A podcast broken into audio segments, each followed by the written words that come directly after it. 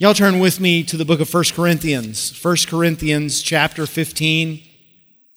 And I really pondered and prayed about what to do today on such a huge day, thinking about the great history of this church and how God has been so faithful through the years to build, to plant, to build and sustain such an incredible church. But the exciting thing is not just the past, it's the future. And our ultimate future, where we're headed, is what we've been talking about out of 1 Corinthians 15 these past several weeks. So I want to continue that series today, and I want to talk about what we have to look forward to, specifically what kind of bodies we have to look forward to in the next life. These three guys were drinking coffee together as they'd done many times before, and they happened to talk about, what do you want people to say at your funeral? People are standing there looking into your casket. What do you hope they'll say? And the first guy said, well, I hope they look at me and say, you know, he was a guy who lived life the way it should be lived. He did things the right way. I learned so much from him about life. And the second guy said, I hope they look at me and say, this guy was always there for me when I needed him. I knew I could count on him. And the third guy said, you know, personally, I hope they look down at me and say, hey, look, he's moving.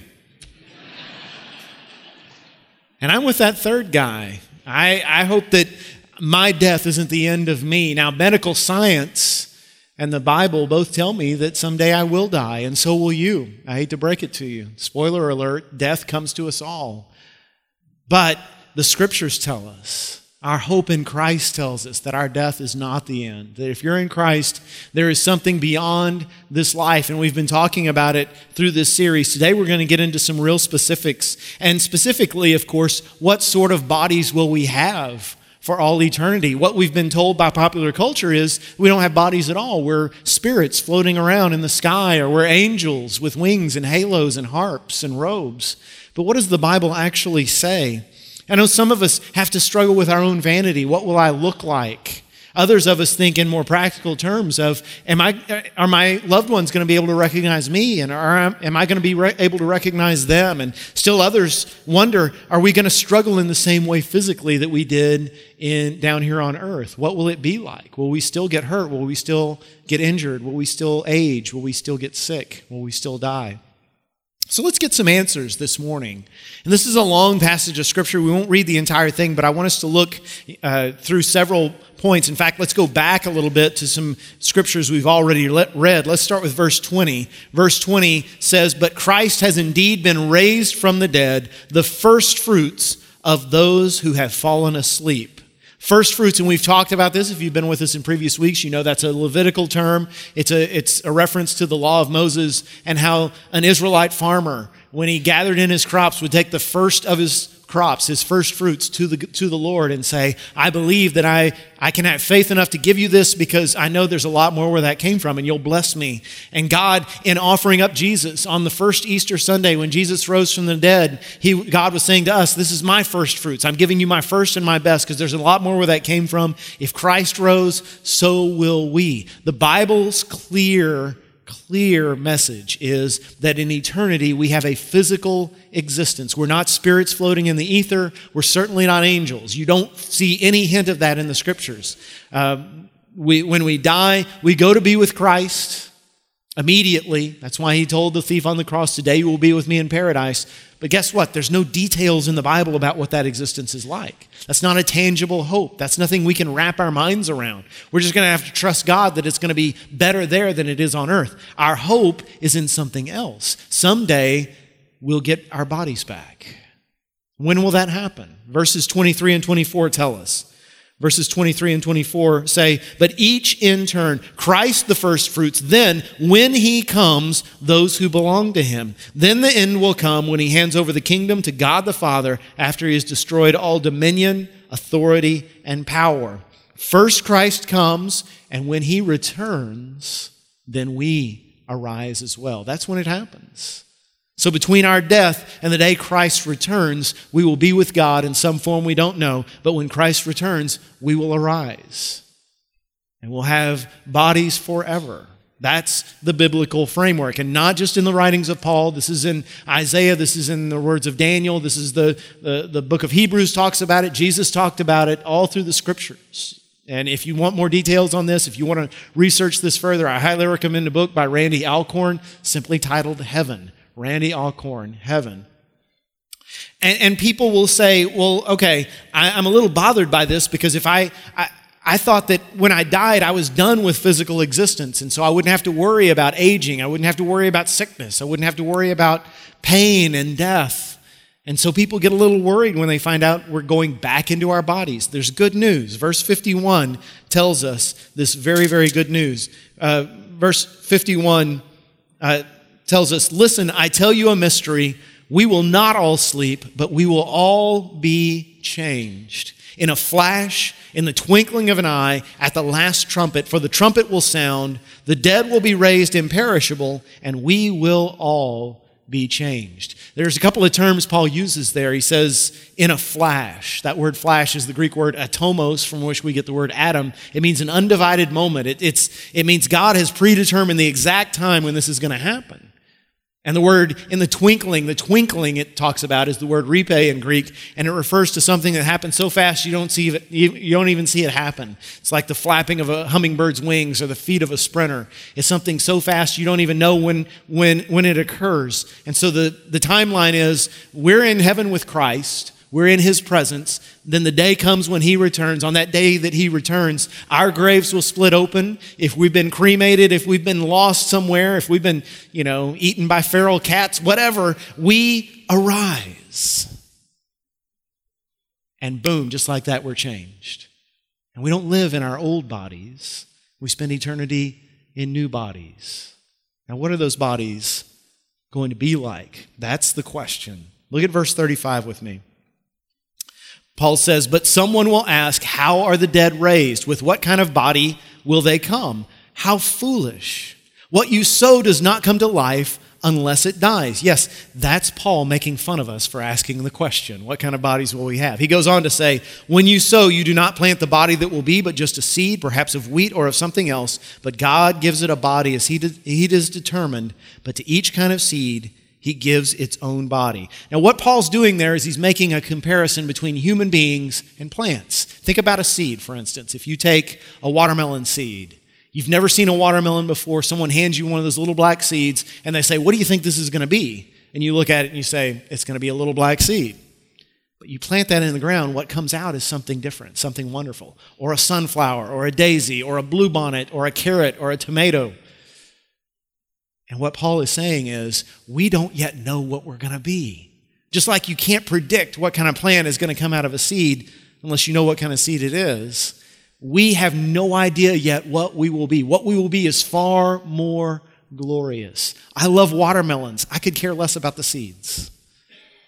All the raw material for this incredible thing God is going to do is already in you. You're not going to come out and be an angel any more than you're going to be a golden retriever. You're still going to be a human being, but you're going to be something much more wonderful then than you are now. They'll still be our bodies, but we don't yet know all that entails. He goes on, verse 42. Verse 42 says, so it will be with the resurrection of the dead. The body that is sown is perishable, it is raised imperishable. It is sown in dishonor, it is raised in glory. It is sown in weakness, it is raised in power. It is sown a natural body, it is raised a spiritual body. If there is a natural body, there is also a spiritual body. And then he goes on in verse 49 and says, just as we have borne the image of the earthly man, so shall we bear the image of the heavenly man. Now, quick quiz. When he talks about the earthly man, who do you think he's talking about? Some specific person. Anyone know that wasn't here in the first service? Anyone know? He's talking about Adam. If you read the whole chapter, it's obvious he's talking about Adam. Adam was the first human being. And he died. Because of the curse, he died. And we have those same kinds of bodies, just like Adam did. Our bodies are weak. Our bodies are flawed. Our bodies have an expiration date attached to them. I'm sorry to tell you this, but every one of us, every single one of us, I don't care how many protein shakes you drink, how many times you work out, how many times you go see the Botox guy, you're going to die. All right? It's going to happen. Your body will wear out. We have earthly bodies, but he says someday we'll have a body like the man from heaven. Here's an easier question. Who's the man from heaven? Jesus. Don't you like it when I ask you that question in church, right? It's always the answer. Jesus. We'll have bodies like the body Jesus had, not on Christmas morning, but the body he had on Easter Sunday, the body that he had that rose again on the third day. Philippians even talks about it. Philippians 3:21, if you want to look it up, says that he is going to make our lowly bodies like his glorious body. So we get some clues based on what we see in Jesus on Easter Sunday and the days after in his risenness. Paul talks about that resurrection body. Here's where we get into some specifics. 3 adjectives he uses to describe that body. 3 things he calls it. Number 1, he calls our bodies imperishable. Imperishable. That's the opposite of perishable, right? Perishable means it wears out. It won't last forever, but an imperishable body lasts forever. It can't be damaged. It can't get old. It can't be destroyed. Joni Eareckson Tada, when she was a young girl, dove into water that was too shallow, and she was from that day forward paralyzed from her neck down. And she became one of the most significant and beloved Christian artists and authors in the world. She wrote a book several years ago, one of many she's written, Heaven, Your Real Home. And she talks about the idea that the scriptures give us of having a new and imperishable body. And here's her words. She says, "Can you imagine the hope this gives to someone who is spinal cord injured like me? Or someone who is cerebral palsied, brain injured, who has multiple sclerosis? Imagine the hope this gives to someone who is manic depressive. No other religion, no other philosophy promises new bodies, hearts, and minds. Only in the gospel of Christ do we find such incredible hope." All of us can think of reasons why we need the idea of an imperishable body to look forward to. For some of us, it's our own woundedness and our own struggles. We've gotten injured in the past and have never been quite able to get over it. Some of us, we have loved ones. Maybe you have a child who has a mental illness or who has a physical disability, and you've asked God many times, why? Why can't my child be unhindered like other children? Maybe it's watching a loved one get older and deteriorate. Maybe it's your own self as you look in the mirror and realize, I'm aging and things aren't going to get any better. And that's what they tell me. I've crossed that threshold of my 40s, and people say things aren't going to get any better from this point, right? And that's discouraging. And if that's all there was, man, no wonder men have midlife crises and act like fools, because they think, this is my one chance. Maybe it's not. If the scriptures are true, maybe we have something to look forward to that's far better than anything this world could give. I think about my grandfather, my grandpa Williams. He was a dairy farmer, my mom's dad. Dairy farmer, worked hard every day, woke up about 4:30 in the morning, milked those cows, worked all through the afternoon. He had crops and he had ranching he did. And when I was a kid growing up, I would help him sometimes. I would work cattle with him. I would pick peas. I would pull corn. I would do other things, all these kinds of things that convinced me that I wasn't cut out to be a farmer. This is why I got an education. Thank you, Grandpa Williams. One of the hardest working men I've ever known. He was 5'3", really short man, not towering like me, but very, very strong and hardworking. He was also a deacon in our church. Before I was born, he was the youth minister of the church. That wasn't his title. They called him the director of the young people. But all these adults who were my parents' age when I was growing up would come and tell me, I remember when I was growing up and your grandpa would teach us the Bible, or your grandpa would throw these big volleyball games and wiener roasts at the church. Grandpa literally was the only individual in the community that the Dr. Pepper man stopped at his house and unloaded big crates of that delicious nectar of the Lord, right? Because every day, every week, he would bring them to the church to attract as many young people in the community as he could. By the time I came along, he had sort of been promoted. He was now chairman of the deacons and also the men's Sunday school teacher. This is how small our church was. He was the men's Sunday school teacher. Every Sunday, he taught right there in our worship center. Of all the people I knew growing up, even our pastors, he knew the Bible better than anybody I knew. He had an insatiable appetite for the Word of God and a fantastic knowledge. He graduated high school. That's as far up as he went, but he knew God's Word. In the last 10 years of his life or more were spent slowly declining with Alzheimer's. And for the last several years, he was bedbound. And we would go visit him in the facility where he was. And we would see someone who looked sort of like Grandpa, but really wasn't him. Many of you have been through that journey. You've seen that happen to your loved ones. Right now, some of you are watching it happen to people important to you right now. Right now, some of you are thinking it's already happening to me. What hope is there for us? If this life is all we have, how discouraging is that? But as I watched my grandfather approach death slowly, day by day, memory by memory, slip away from us, I just kept thinking, someday I'm going to see you and you're going to be just like I remember, but better. This is not the end. I don't have to cling to my memories of Grandpa as he was, because someday I'll see him and he'll be just right. He'll be just the way I remember, but even better. Little boy was riding with his dad one day in a car. They drove past a cemetery. The little boy happened to see a freshly dug grave right there by the fence, big hole with dirt next to it, and he said, "Hey, look, Dad, somebody got out." And he's right. We have this hope of an imperishable body because someone got out, and that someone was Jesus, our first fruits. Second thing we know that Paul talks about our resurrection bodies, they will be powerful.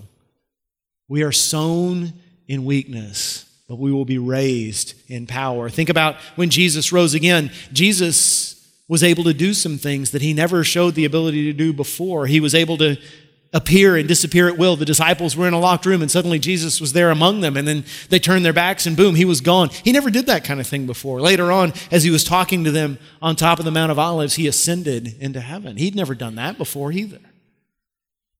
So we believe, and we're told in the scriptures, there are things that we can't do now that we will someday be able to do. And I don't know what that means. Will we be able to appear and disappear at will? Fly? Who knows? I know that there are a lot of things I wish I could do now, and I look forward to being able to do them someday soon. I love singing. Y'all don't want to hear me sing, but someday maybe I'll have a beautiful singing voice. Maybe I'll be able to develop it into a voice just like some of the voices you heard earlier. I know a lot of us have this concern, well, what will my body look like in heaven? I don't know about you, but I would love to think I'll be 6'4" with biceps the size of your head. But that's just my vanity talking. You know what I really believe? Jesus, when he rose again, he still looked like Jesus. His disciples didn't look at him and go, "Who are you?" They knew he was Jesus. They recognized him. I think you and I are going to look like ourselves. I think we're going to be recognizable to our loved ones and they to us. And that might disappoint you because, like me, you may be wishing that God had made you a different shape or give you a different face or different hair. But keep this in mind. Right now, we're bound by a lot of weird, earthly, fleshly stuff like vanity and lust and insecurity and jealousy and arrogance. And up there, we won't be. I believe that in our resurrection bodies, we're going to be tall and we're going to be short. We're going to be plump and we're going to be thin. We're going to be black and white and brown and yellow. We're going to be beautiful in the sight of God and each other and ourselves. And we're going to glorify God in the bodies that we have. The third thing we're told is our new bodies will be spiritual.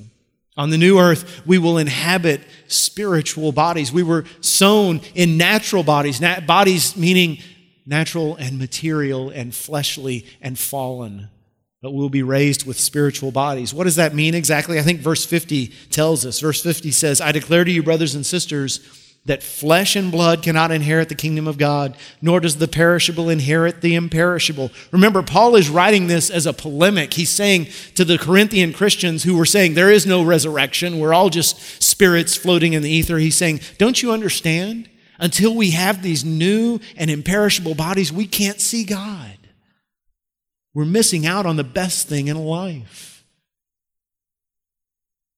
All through the Old Testament, we read those stories of God appearing to Moses, to Elijah, to all the different people of the Scriptures. And he had to hide himself in some way. To Moses, he was a burning bush. To Abraham, he looked like a man, like a human being. And other times, he took Moses and hid him in the cleft of a rock and covered him with his hand. No one could see God face to face and live. because we're sinners, because we inhabit these fallen bodies. But our new bodies will be different. Our new bodies will be perfectly redeemed, and we'll be able to see God face to face. And I am willing to bet everything that I have that of all the things we talk about in the new earth, is there going to be golf? Is there going to be baseball? Is there going to be food? All those things I think will be there, but the best thing of all will be in the presence of God always. And all these earthly entertainments that we're hoping will translate to the new earth will find a little bit boring next to seeing Him face to face. The endlessly fascinating God, the source of all joy and all glory. We will have spiritual bodies, and that means not only will we see God face to face, we won't sin anymore. Think about it. Never again having to say, I'm so sorry. Never again having to say, why did I just do that? Never feeling guilt or shame or regret. Never having to see the look on the face of your loved one after you've just hurt her feelings or said too much to him or disappointed them. It will never happen again. We'll be like Christ was, perfect, perfect in every way. And you might say, well, why didn't God just create me that way in the first place? I believe that He did. That's the message of Genesis. Adam and Eve were made perfect. They dwelt in the garden with God. They heard Him walking in the cool of the day. They saw His face. They heard His voice. And then they sinned, and it was all taken away. We've been inhabiting these unredeemed and rotting bodies ever since, but someday we'll be fully redeemed. Here's the great thing. When I was 9 years old, I accepted Christ as my Savior and was baptized back in Hope Baptist Church. I was saved that day, but you know what? I'm not fully saved, not until Christ returns. I am being saved. He's in the process of remaking me day by day, and that work will be complete on the day He comes back and my body rises and I'm transformed. And on that day, I will no longer be a spirit inside a body that's deteriorating, a spirit that's being regenerated while the body is falling apart. No, from that day forward and forever, I'll be redeemed from the crown of my head to the sole of my feet. And so will you if you're in Christ, inhabiting a powerful, imperishable spiritual body forever. When I was in my 20s, I was privileged to be the pastor of First Baptist Church in Stockdale, Texas. Stockdale's a little town you've probably never been to or heard of. It's south of Seguin, near San Antonio. Wonderful little church in that community. They were great to us. And every Easter, they had this tradition. There was a sunrise service. Every church in the community would gather together except for one. There was one church in the community. I won't tell you which one. If you're from a small town in Texas, you probably know which one. I won't go there. One church decided that they were the only ones going to heaven, and so they wouldn't do Easter with us. I can't wait to see them up there. I can't wait to say, hey, remember me? They'll think they're in the wrong place. It'll be hilarious. So all the other churches would gather together for a sunrise service Easter Sunday morning in the town cemetery. And I remember my first year, I'm like, whose idea was this? But then after a while, I grew to love it. Because here we would be in this place of death. I'd walk around among the tombstones as the dawn was breaking, just before we sang and preached. And I'd look at the names on those stones, and I recognized many of them. They were family members of my church and of other churches. It was a small enough town that I knew all the families. Some of those people I had buried myself. And I realized that all of us, Baptist, Methodist, Catholic, Lutheran, I won't say any more so you can't identify the other people, but